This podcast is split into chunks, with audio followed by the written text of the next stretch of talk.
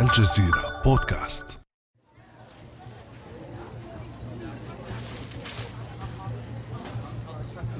على طاولة مقهى أمريكي شهير في إحدى العواصم العربية جلس ثلاثة أصدقاء. وبعد سؤال المعتاد عن الصحة وأحوال البيت والعمل انتبه أحدهم إلى هاتف جديد من أحدث ما طرح في سوق الهواتف العالمية. حرص صاحبهم على وضعه فوق الطاولة. بشكل يجمع بين المفاجأة والاستعراض. فيتساءل أحدهم متعجبا يا سلام كيف حصلت عليه؟ ألم تشتكي قبل أيام من تعثر أحوالك المالية؟ فيجيب صاحب الهاتف الجديد مفتخرا في الحقيقة كانت فرصة واضطررت لأخذ قرض بنكي لشرائه. تواصل الحوار فيما كان صديقهم الثالث منشغلا بالبحث في موقع متخصص عن عروض التخفيضات الموسمية للهواتف. مشهد أصبح معتادا في الكثير من البلدان العربية الغنية منها والفقيرة في ظل اقتصاد استهلاكي مسيطر. فما هو الاقتصاد الاستهلاكي؟ وما كلفته على حياة الناس وعلى الموارد؟ وهل هناك بدائل اقتصادية ممكنة عن هذا النموذج الاقتصادي؟ بعد أمس من الجزيرة بودكاست أنا امال العريسي.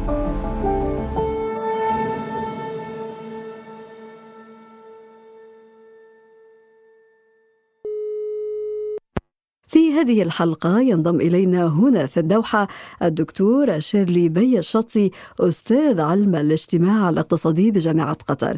أهلا وسهلا بك دكتور شادلي. مرحبا أستاذة أمال. دكتور شادلي الاقتصاد الاستهلاكي يسود العالم اليوم حتى أنه أصبح الكثير يتخيلون أنه لا حياة لهم خارج هذا النمط الاستهلاكي نمط الاقتصاد الاستهلاكي. That there's something unique about America. The notion began to be normalized that my children will live better than I do. and my grandchildren still better. That there's something built in to the United States. هناك شيء فريد في الولايات المتحدة حيث بدأ التطبيع مع فكرة أن أطفالي سيعيشون أفضل مني وأحفادي كذلك وأضحى من المعقول قياس قيمة الشخص ونجاحاته الخاصة من حيث الملابس التي يمكن ارتداؤها والمنازل التي يمكن العيش فيها والسيارة التي يمكن قيادتها. قد نفهم أساس نزعتنا الاستهلاكية في كل هذه الأمور إذ أصبحنا مجتمعا يحتفل بما يمكننا تحقيقه. ولهذا السبب رأت الإعلانات النور في هذا البلد. What we can achieve here, which is a rising كان هذا الخبير الاقتصادي الأمريكي ريتشارد وولف متحدثا عن سيادة النزعة الاستهلاكيه في الولايات المتحدة وهو ما ينطبق تقريبا على جميع بلدان العالم وإن بدرجات متفاوتة. دكتور شيرلي في البداية لنتحدث عن هذا الاقتصاد الاستهلاكي، كيف تطور وما الفرق بينه وبين الاقتصاد العادي؟ أكيد نحن عندما نتحدث عن الاقتصاد نتحدث على مسألة أو فكرة قديمة قدم المجتمعات البشرية. والاقتصاد هو مرتبط أساسا بتعامل الفرد وتفاعله وتصرفه في الموارد التي توفرها الطبيعة من أجل أن يلبي حاجياته. وهذه الطرق التعامل والتفاعل والتصرف في الموارد عرفت التطور عبر الزمن حيث طور الإنسان منها من أجل أن يرتقي بأسلوب حياته. اليوم وصلنا إلى مرحلة ما يطلق عليه المجتمعات الاستهلاكية أينما أين يحضر الاستهلاك بقوة وأصبح سلوكا يوجه كل سكان المعمورة تقريبا. هذا السلوك الاستهلاكي هو مرتبط بمرحلة تاريخية ما. لو حاولنا أن نقسم تاريخ الاقتصاد الإنساني يمكن أن نقسمه إلى مرحلتين كبيرتين. المرحلة الأولى ما قبل الثورة الصناعية حيث كان استعمال الأدوات البسيطة والتقليدية من أجل التعامل والتفاعل مع الموارد الطبيعية لتلبية الحاجيات وكان الاستهلاك فقط من أجل تلبية الحاجة. جاءت الثورة الصناعية وخلقت تحولات كبرى على مستوى المجتمعات البشرية. أصبح الإنتاج بوفرة والثورة الصناعية لم تؤسس فقط إلى زيادة الإنتاج أو التقنية في الإنتاج بل جاءت معها بنظام حياة جديد. هذا النظام الحياة الجديد وأسسه النظام الاقتصادي الرأسمالي الذي يحمل في طياته وفي قلبه الاستهلاك حيث أصبح الاستهلاك هو المعيار الأساسي والشرط الأساسي لاستمرار هذا النظام الذي يقوم أساسا على تركيم المال وزيادة الربح والمنفعة الاقتصادية. وبالتالي اليوم نحن نعيش في الثورة الصناعية في مرحلتها الرابعة. اليوم المرحلة الرابعة من الثورة الصناعية. هذه المرحلة الرابعة شهدت تطورا ملحوظا للإقبال على الاستهلاك. اليوم مثل ما ذكرت أختي أمال أن هذا الاستهلاك أصبح حاضرا في حياتنا بشكل يمكن أن نطلق عليه مثل ما تطلق عليه بعض الدراسات بشكل جنوني شكل لا عقلاني شكل غير واعي. ولكن أستاذ شادلي الاقتصاد هو أساسا مرتبط بالاستهلاك. فلماذا نشأ هذا المفهوم مفهوم الاقتصاد الاستهلاكي؟ أكيد نحن عندما نتحدث عن الاقتصاد لا يمكن أن نفصله عن الاستهلاك لأن الاستهلاك هو يمثل عملية أساسية داخل البنية الاقتصادية. البنية الاقتصادية تتكون من عمليتين من ناحية الإنتاج من ناحية ثانية الاستهلاك.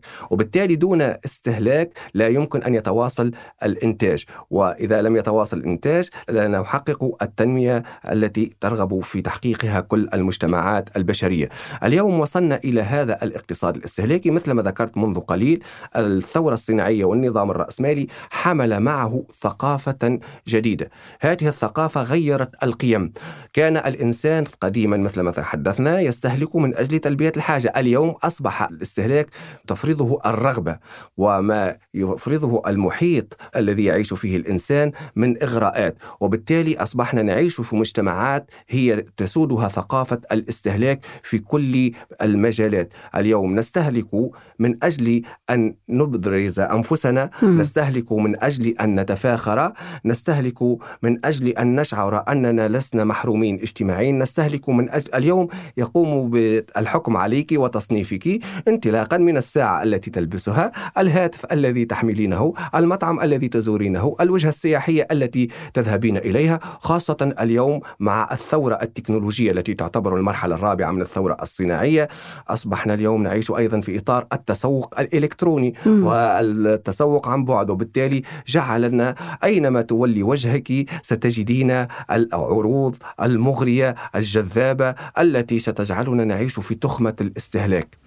بالمناسبة ساعتك جميلة جدا ويبدو أنها لا أعرف أن كانت تلبي حاجة أم أنها من باب التفاخر أستاذ شادلي أشرت لنقطة مهمة في حديثك وهي أن هذا الاقتصاد الاستهلاكي تغلغل داخل المجتمعات كما ذكرنا منذ البداية مش بالضرورة المجتمعات الغنية وكذلك أيضا المجتمعات متوسطة الدخل أو الفقيرة. وبالتالي كيف تغلغل؟ ما هي آليات الاقتصاد الاستهلاكي التي جعلت منه يتمكن داخل هذه المنظومة الاقتصادية؟ أكيد مثل ما ذكرنا أن الاقتصاد الاستهلاكي هو مرتبط بالنظام الرأسمالي والنظام الرأسمالي يجدد من نفسه دائما بطريقة مستمرة ومن آلياته ومن أدواته لكي يستطيع أن يستمر ويحقق مزيد من الأرباح.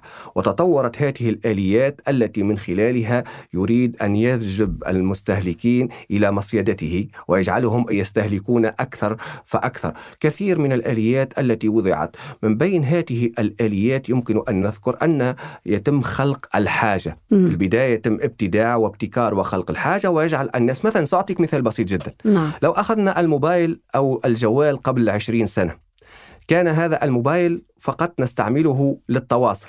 بعد ذلك سيتم خلق حاجة أن هذا الموبايل يصبح لتوثيق اللحظات الجميلة. بالتالي سيتم إضافة الكاميرا. نعم. وبالتالي أنت ستتخلين عن موبايلك القديم الذي ليس فيه كاميرا وتشترين موبايل جديد. وكل يوم يتم إضافات جديدة وتعديلات حتى بسيطة وطفيفة على مستوى الشكل وتشعرين أنك تحتاجين إلى هذا المنتوج الجديد. وبالتالي هنا يمكن أن أقول أيضا من خلال التطبيع مع ثقافة الاستهلاك. وما معنى التطبيع مع ثقافة الاستهلاك؟ بمعنى العادي والطبيعي بالنسبة للإنسان أن يستهلك بكثرة. وهذا التطبيع يتم عبر عبر من خلال عدة وسائل خاصة وسائل الإعلام لعبت دولا كبيرا التي تقوم بنشر هذه الثقافة سواء عبر الأفلام والمسلسلات والإشهارات والإعلانات إلى غير ذلك من المسائل. كذلك في هذا السياق تم خلق طرق جديدة للتمويل. تسمح حتى للأشخاص ذوي الدخل البسيط أن يستهلكوا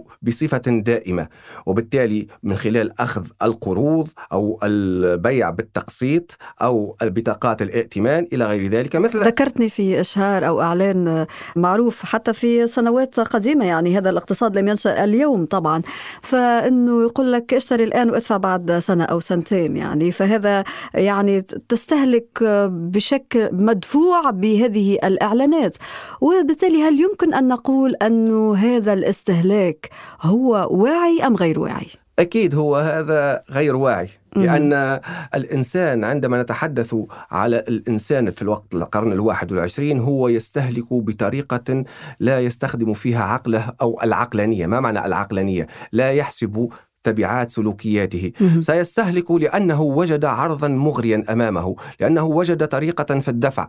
قد يكون هذا المنتوج سعره وتكلفته لا تتناسب مع مدخوله ولكن طالما أنه آه، لديه فرصة لكي يموله بطريقة آه، بسيطة أو ميسرة بالتالي فهو سيقوم باستهلاكه واقتنائه وهذا ما يجعلنا نتحدث أن النظام الرأسمالي نجح في جعل السلوك يتحكم في اللاوعي. الوعي وبالتالي إلغاء وعي الإنسان خاصة الوعي المالي للإنسان. لأن الإنسان في وضعيته الحقيقية عندما يكون في كامل وعيه لا يشتري أشياء لا يحتاجها ولا يشتري أيضا ولا يقتني مقتنيات لا تتناسب مع دخله. يعني يحسبها كويس مثل ما نقول. وهذا يقودنا أستاذ شادلي إلى الحديث عن كلفة هذا الاقتصاد الاستهلاكي على المستهلك العادي على الموارد وعلى المحيط. أكيد أكيد أن لهذا الاقتصاد كلفة وهو ما يطرح مشروعية البحث عن بدائل اقتصادية أكثر إنسانية وأكثر حفاظا على الموارد والبيئة كما ذكرنا وخاصة تضمن حقوق الأجيال القادمة. كلفة الاقتصاد الاستهلاكي هي يمكن أن نقسمها إلى قسمين كلفة على الإنسان ومحيطه الاجتماعي وعلى الإنسان ومحيطه الطبيعي. لننطلق بكلفته على الإنسان. اليوم الاقتصاد الاستهلاكي يعني استعمال مفرط للموارد الطبيعية يعني مزيد من التصنيع ويعني مزيد من التلوث. اليوم العالم يعاني من الاختناق نتيجة لانبعاثات من الغازات التي تسبب أمراضا كثيرة. هذه الأمراض يعني صحة الإنسان أصبحت مهددة. تقريبا اليوم ثلث سكان العالم يتنفسون هواء غير نقي. وهذا ما ساهم في ظهور عدة أمراض مستعصية وأصبحت أمراض تعايش الإنسان ويعيش مع الأدوية. إضافة إلى ذلك حتى الصحة العقلية والنفسية للإنسان تتأثر بالاقتصاد الاستهلاكي. اليوم نتيجة للمنتوجات التي تظهر بسرعة وتتغير بسرعة الإنسان لم يعد قادرا على مسايرة هذا النسق السريع. وهو يريد أن يكون مثل الآخرين ولا يستطيع أن يلبي هذه الحاجيات نتيجة لقلة أمواله أو موارده إلى غير ذلك. وقد هذا يجعله يعيش حالة من الأزمات النفسية. أيضا الاقتصاد الاستهلاكي يؤثر بشكل كبير على الاستقرار الاجتماعي. اليوم تقريبا نعم. أكثر من نصف سكان العالم يعيشون بالتداين. وهذا التداين يعني الاقتراض وقد يجد كثير من الناس خاصة بعد فترة الأعياد والمناسبات إلى غير ذلك غير أنفسهم غير قادرين على دفع هذه الأقساط وبالتالي هذا قد يذهب بهم مباشرة إلى السجن. يعني انقلبت الصورة يعني عادة الاقتراض للأمور الطارئة سواء الأمور الصحية لبناء منزل الآن أصبحت نسبة كبيرة من الاقتراض تتجه نحو القروض الاستهلاكية يعني تغيير أثاث بيت يعني أشياء يمكن تأجيلها أو ربما تخصيص أموال لها من الادخار طيب هل يمكن أن يكون الادخار بديلا عن هذه الموجة من الاستهلاك آه، من الاقتصاد الاستهلاكي؟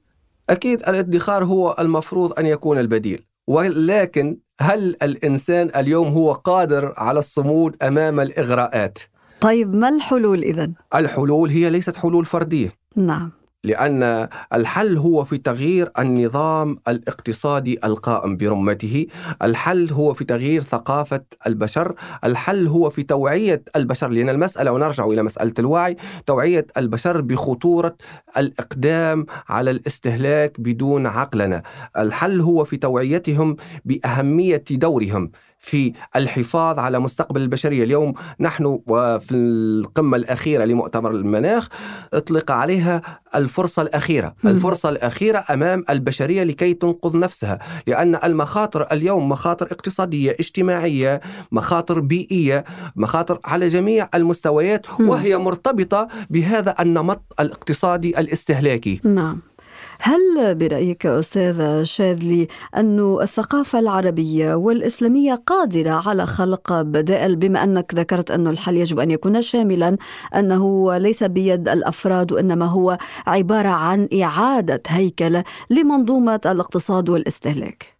الأكيد نحن لو تمعنا في البدائل سنجد أن الدين الإسلامي والثقافة الإسلامية فيها كثير من القيم التي يمكنها أن تخرجنا من هذا المأزق لا أطلق عليه مأزق والتخلص من هذه المصيدة. ولو أخذنا النموذج الذي اقترحه الغرب ما يطلق عليه الاقتصاد المستدام مم. الذي يراعي بين الحاجيات الإنسانية والضرورات البيئية والطبيعية والاجتماعية سنجد أن لها أصولا وجذورا في الدين الإسلامي. فالدين الإسلامي ينهى بشكل قطعي ويحرم الإسراف والتبذير.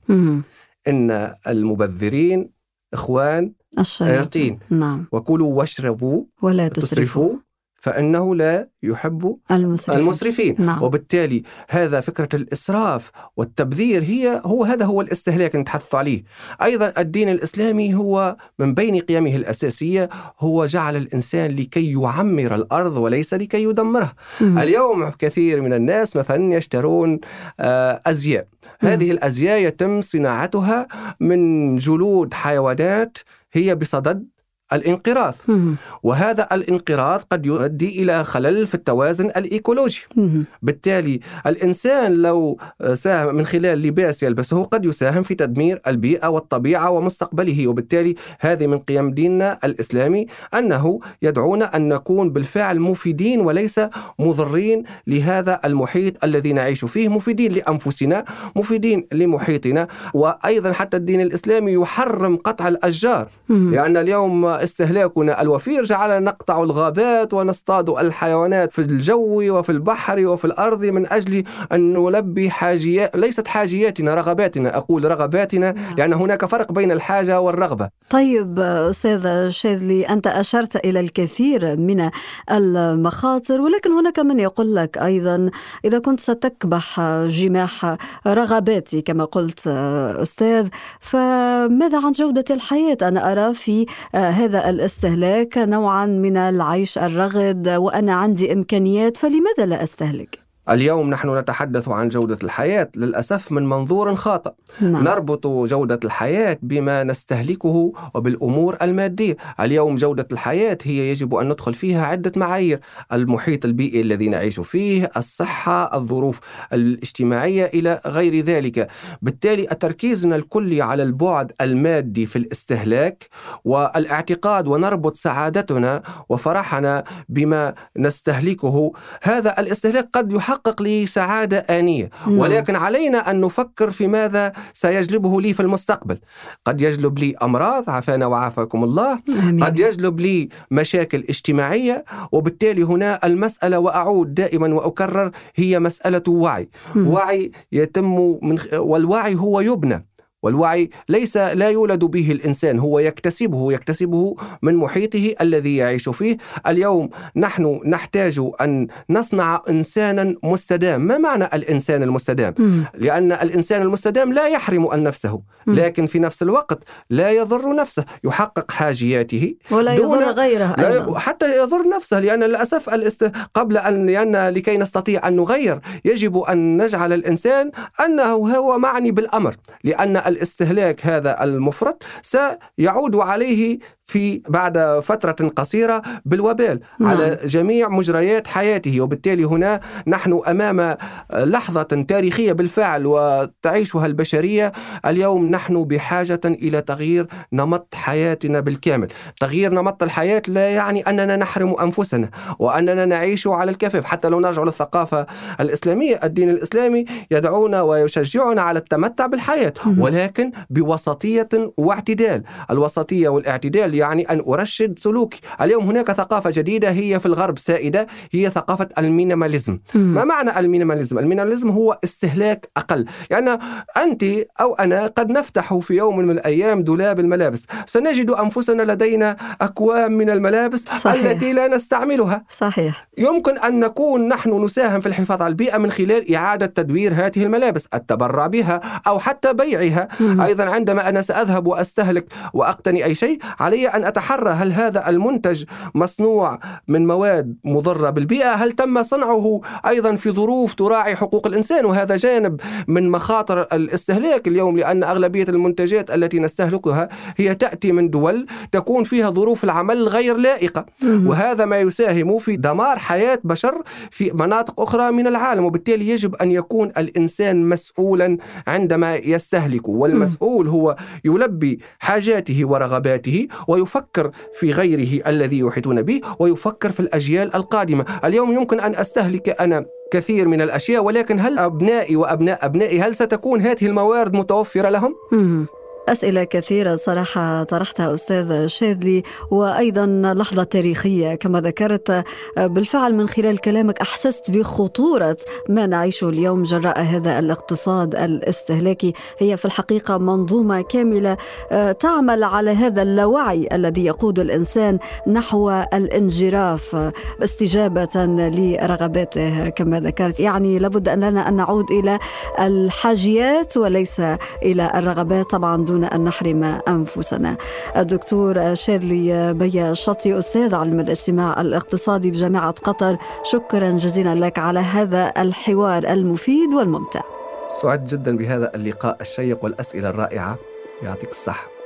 كان هذا بعد أمس.